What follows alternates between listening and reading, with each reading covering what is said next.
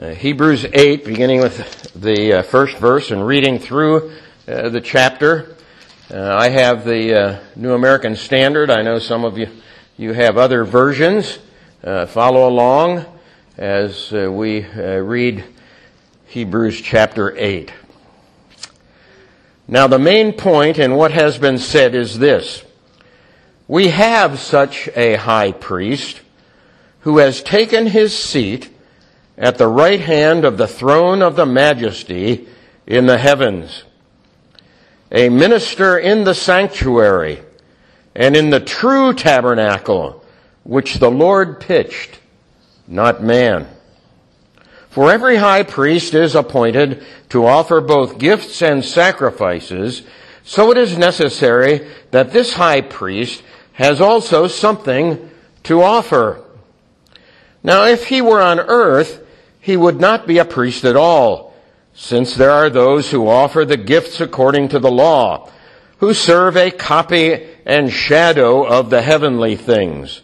Just as Moses was warned by God when he was about to erect the tabernacle, for see, he says, that you make all things according to the pattern which was shown you on the mountain.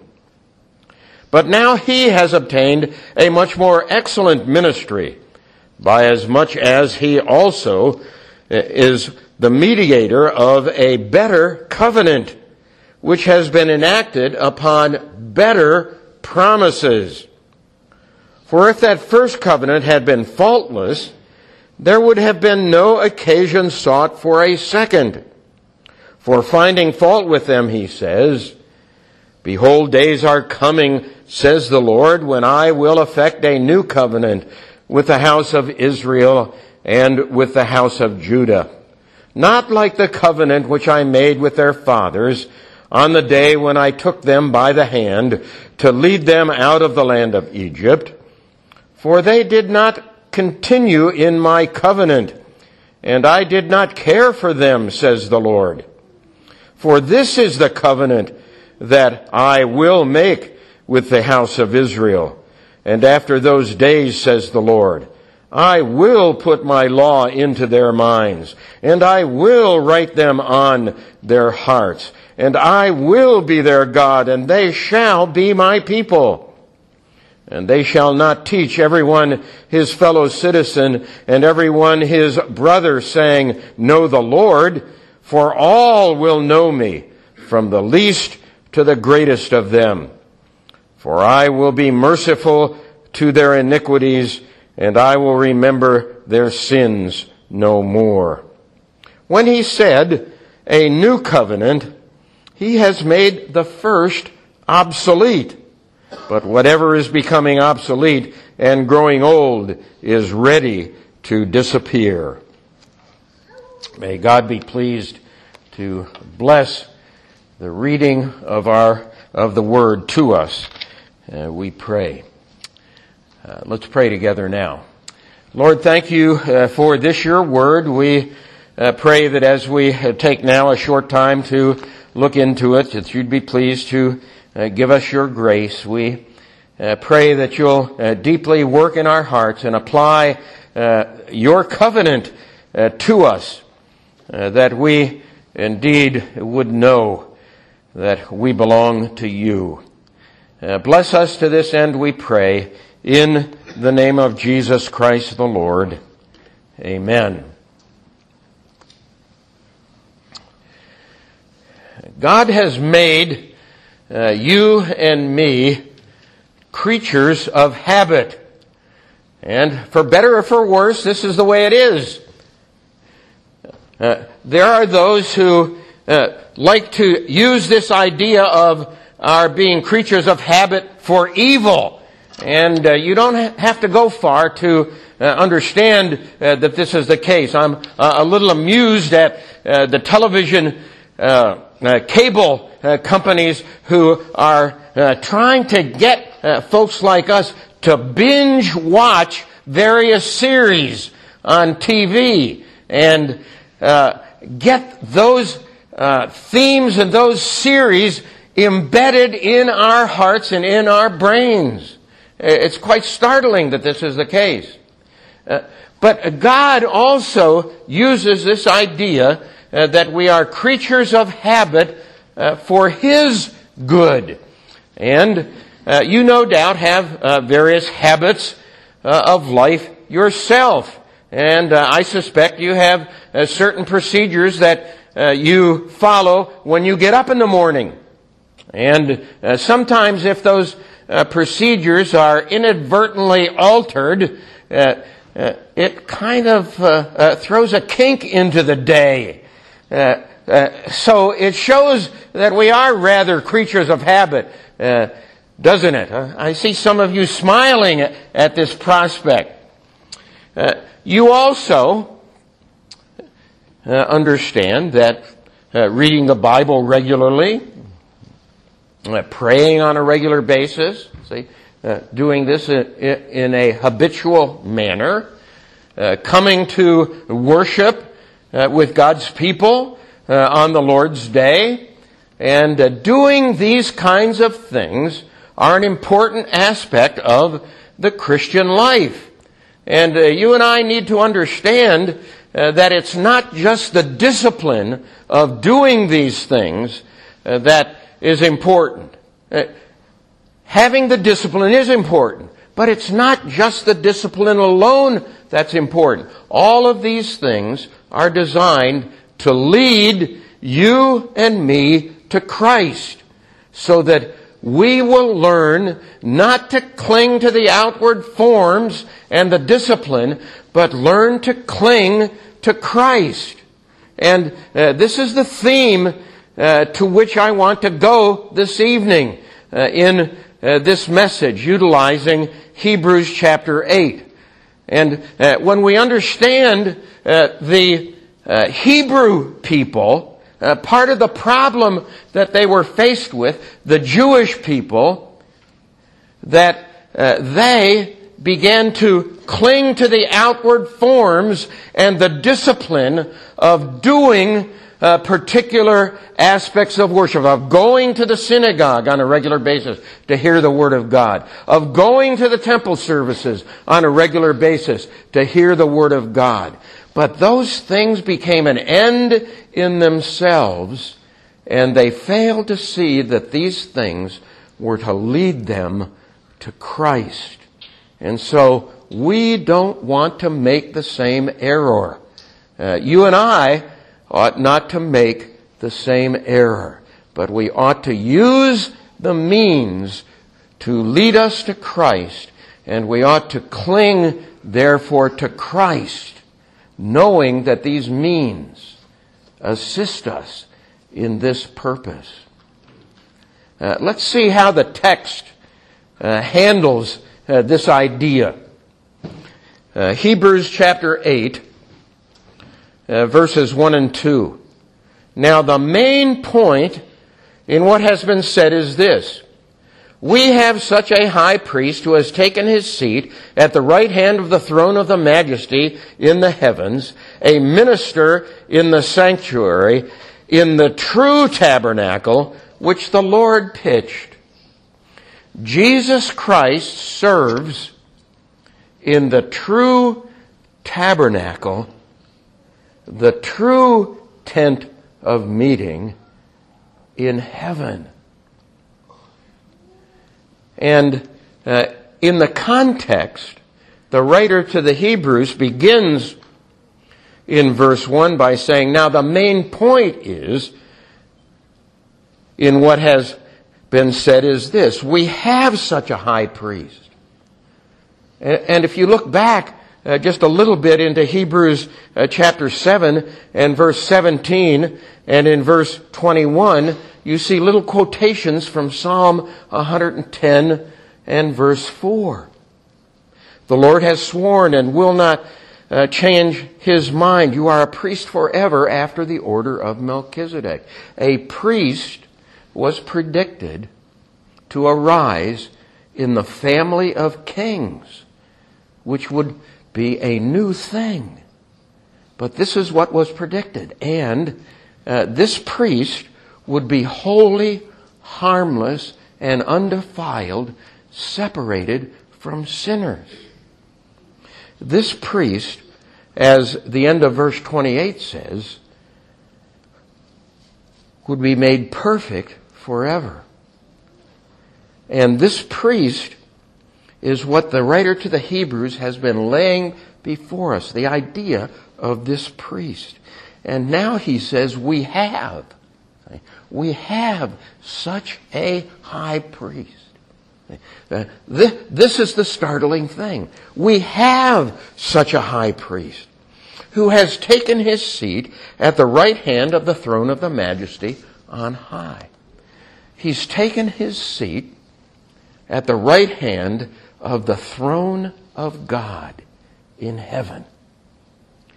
And you know that the right hand of the throne is the position of authority. And so that Jesus Christ carries in his hand all the authority of God himself. We have such a high priest. A minister, verse 2, says, in the sanctuary or the holy place and the true tabernacle, which the Lord pitched, not man. The heavens themselves are this true tabernacle, this dwelling place of God. And this is where our Lord Jesus resides.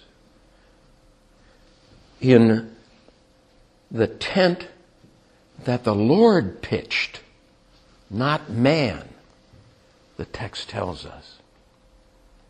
And the idea here is that all the heavens belong to God.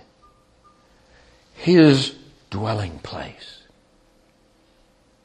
In comparison to this, Moses, Moses ministered in a faulty, earthly tent or tabernacle. That was a mere copy and shadow of the heavenly. Drop down uh, now to verse 4 and following. Now, if he were on earth, that is, this new high priest, Jesus Christ, he would not be a priest at all. Why? Since there are those who offer gifts and uh, gifts according to the law. It was according to the law that was given to Moses on the mountain that the priests of the Old Covenant and the Old Testament were ordained. It was in accordance with this law uh, that uh, they were set in uh, their office.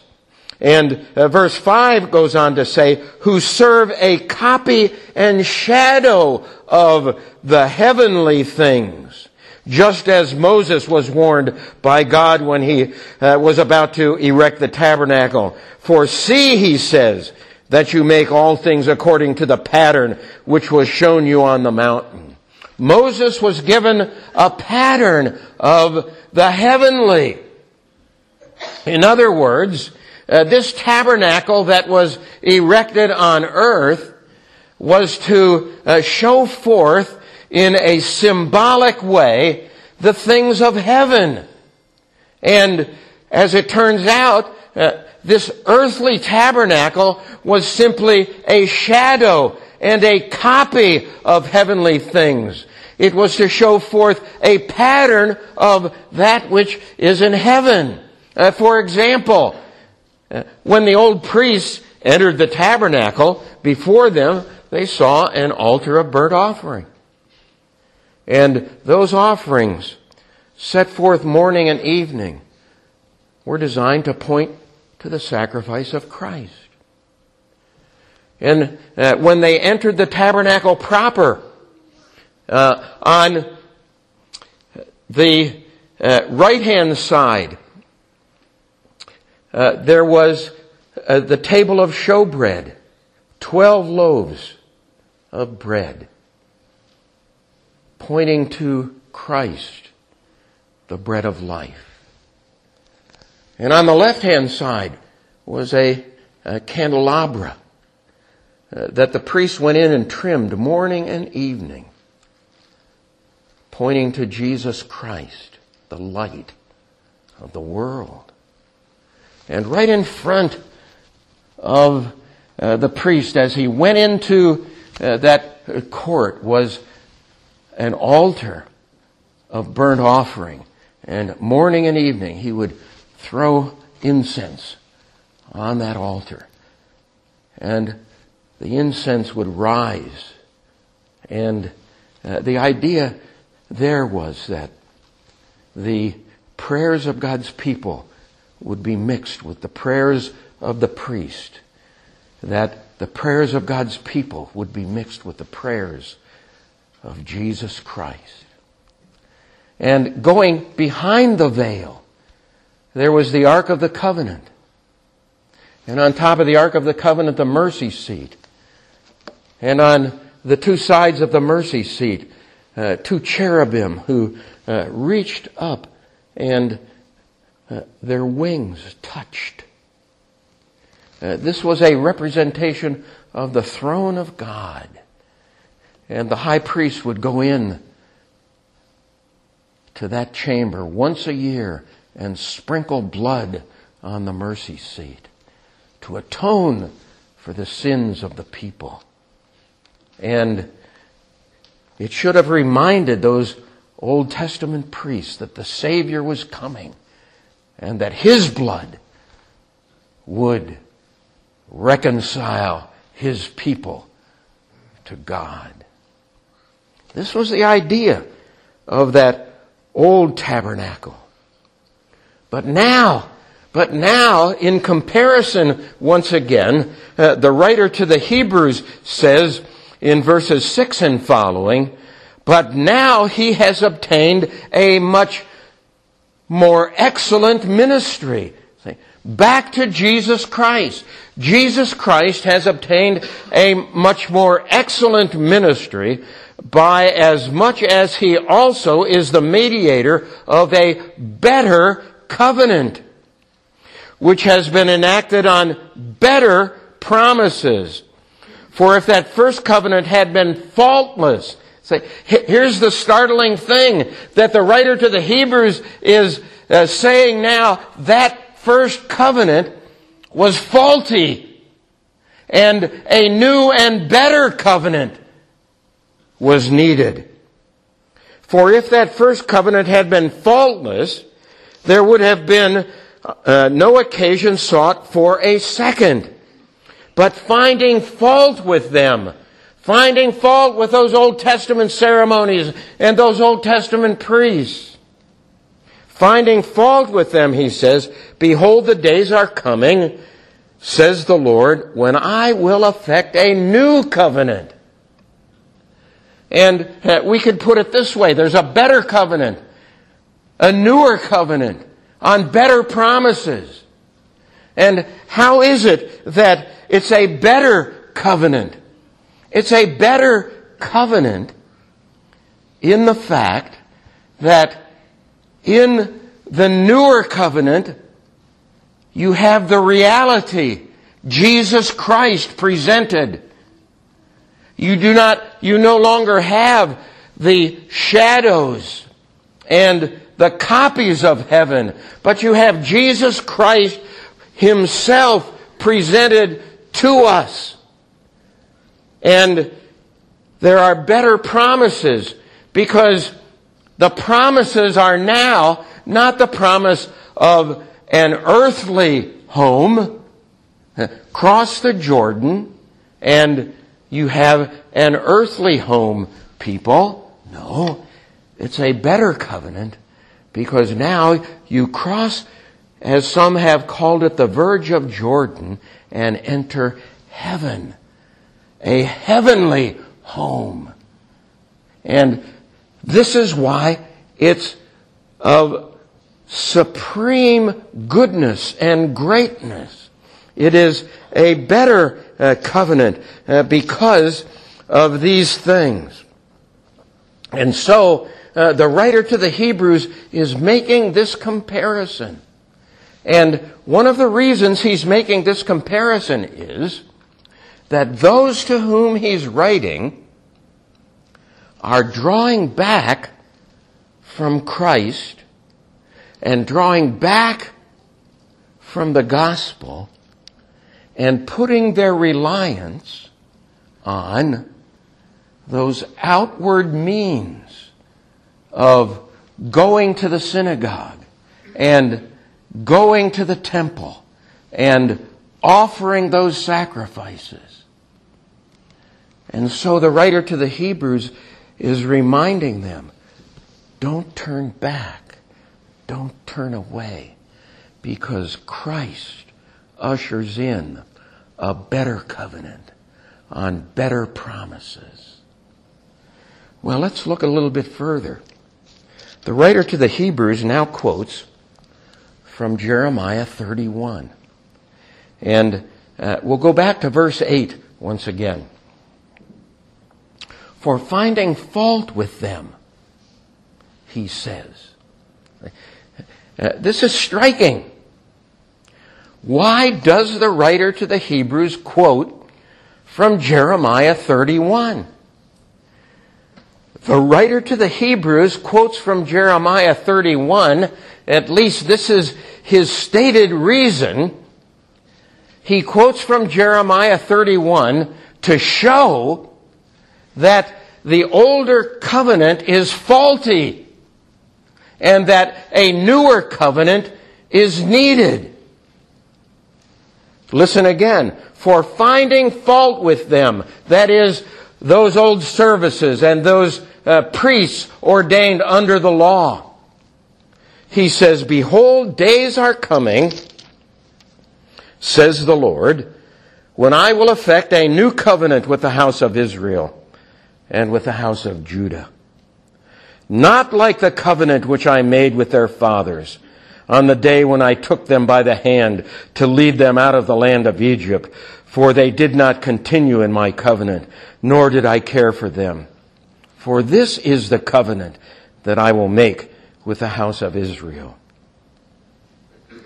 After those days, says the Lord, I will put my law into their minds, and I will write them on their hearts. Uh, yes, indeed, Moses did take ancient Israel by the hand and lead them through the Red Sea to Mount Sinai. And at Mount Sinai, God came down in smoke and fire and met with the people through Moses. And God gave Moses the Ten Commandments, His law, written in stone.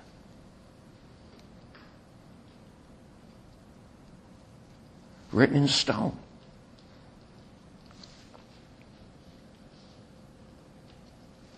It was by and large, an external covenant. It was by and large an external law. This is the comparison the writer to the Hebrews is making. And he's saying, now I'm coming to you with a better covenant because it's internal, not external. I will put my laws into their minds, and I will write them on their hearts.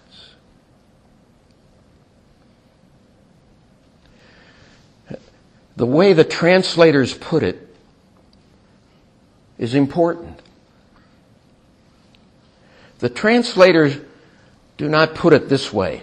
I shall put my laws into their minds, and I shall write them on their hearts. That would be the way of indicating that oh yeah, something's going to happen in the future. No. The translators rightly put it this way, I will. See, this is not a statement with regard to some vague future event. This is a declaration of the truth of God concerning that which will take place. I will write them, uh, put my laws into their minds, and I will write them on their hearts. This is God's declaration. And part of what God declares He will do is overturn the results of the fall. We heard pastors speak a little bit about this this morning. Adam and Eve were created in the image of God. And as created in the image of God, they bore in their persons the character of God. And the law of God is an outline of God's character. And now what does God promise to do? He's going to renew that inward, profound, God-like character in His people. No ifs, ands, or buts. This is God's declaration of truth. This is His promise to the likes of you and me.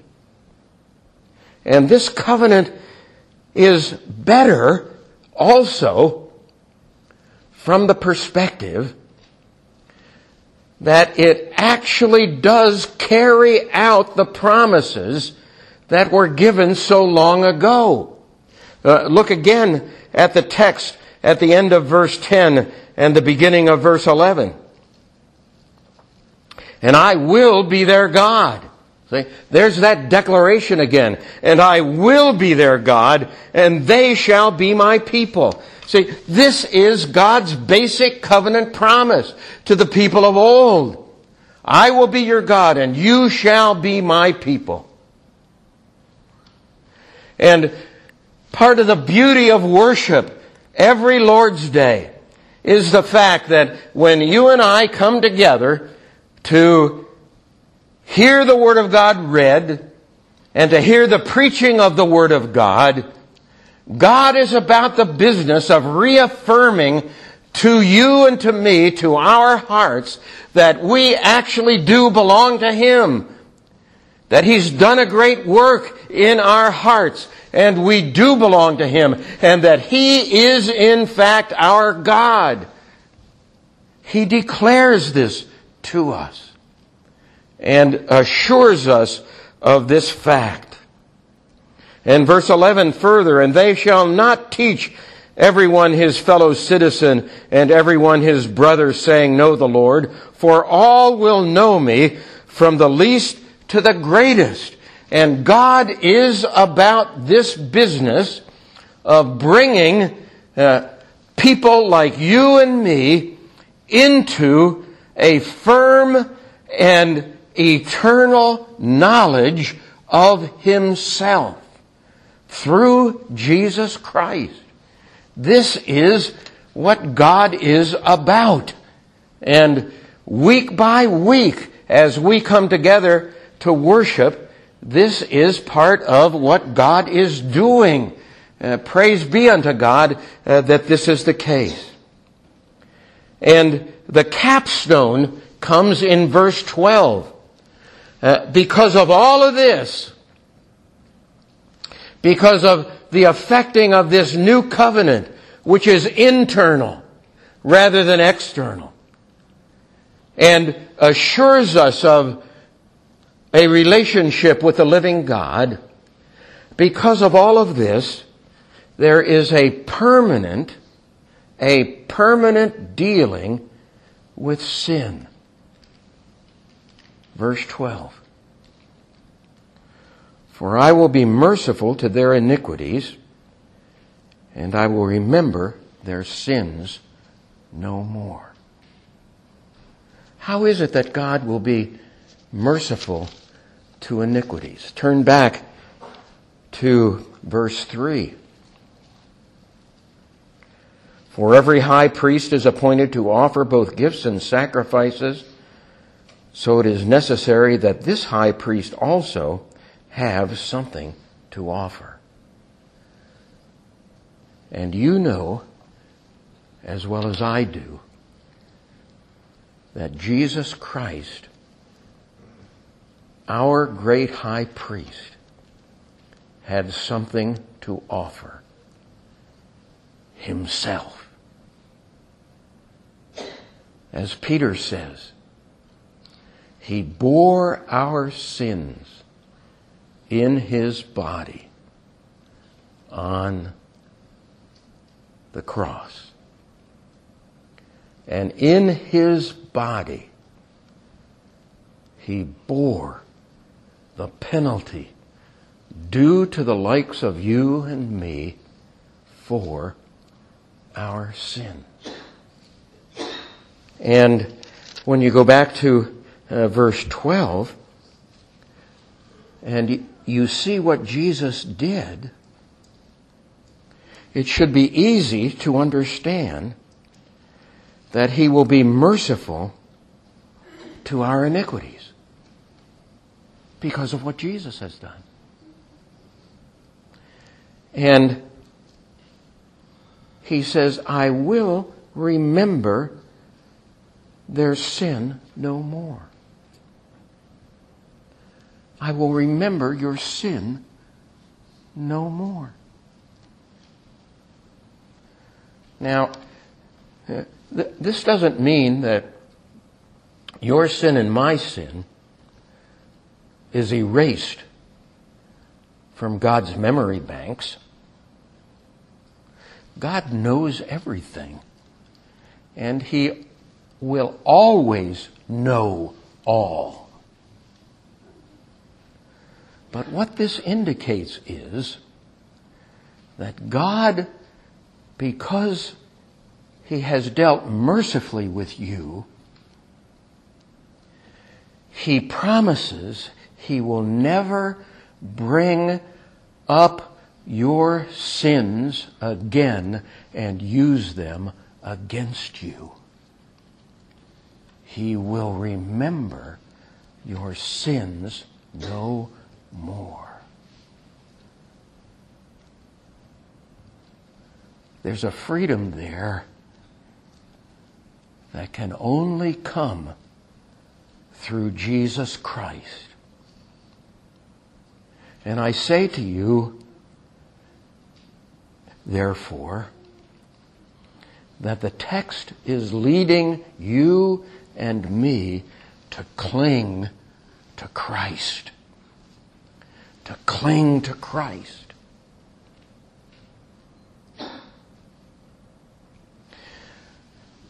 Having various disciplines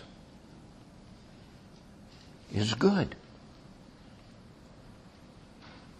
Having the discipline of daily prayer, having the discipline of daily Bible reading, having the discipline of attending uh, worship services, having the discipline of attending uh, Bible studies and Bible classes is good. But these things are not an end in themselves. All of these things are meant to lead you to Jesus Christ in order for you to cling to Christ. And the difficulty, once again, with the ancient Hebrews to whom this letter was written was that they were lapsing back into their old habits and turning back away from Christ and forgetting that all those services in the temple and the reading of the scriptures in the synagogue were meant not to be an end in themselves, but to lead them to Christ. And so you and I also need to take care. This morning, we had the privilege of celebrating the sacrament of the Lord's Supper. And as I sat in the chair over here, and uh, the cups were passed, and I took one of the little cups, and I held the cup in my hand. I thought to myself, isn't this an odd and a strange ceremony? Uh, if you just come in and look at what people were doing. But then I thought to myself, no, it's not an odd and a strange ceremony. Because God Himself has designated this ceremony as a means by which He is pleased to refresh each one of us in the gospel, in what Jesus Christ has done for us. And it's meant to focus our attention on Jesus Christ and help us to cling to Christ. This would be the point, would it not? Use the means that God has been pleased to give to lead you to Christ so that you can cling to Him. Let's pray together. Father, we uh, do thank you that uh, this is your desire for us, and we pray that more and more, as your people, we will learn to use the various means that you have given to us to lead us to you and to your Son, Jesus Christ, that we might evermore cling to Him. We pray that you'd be pleased to bless and strengthen us to this end in the good and gracious name of Jesus. Amen.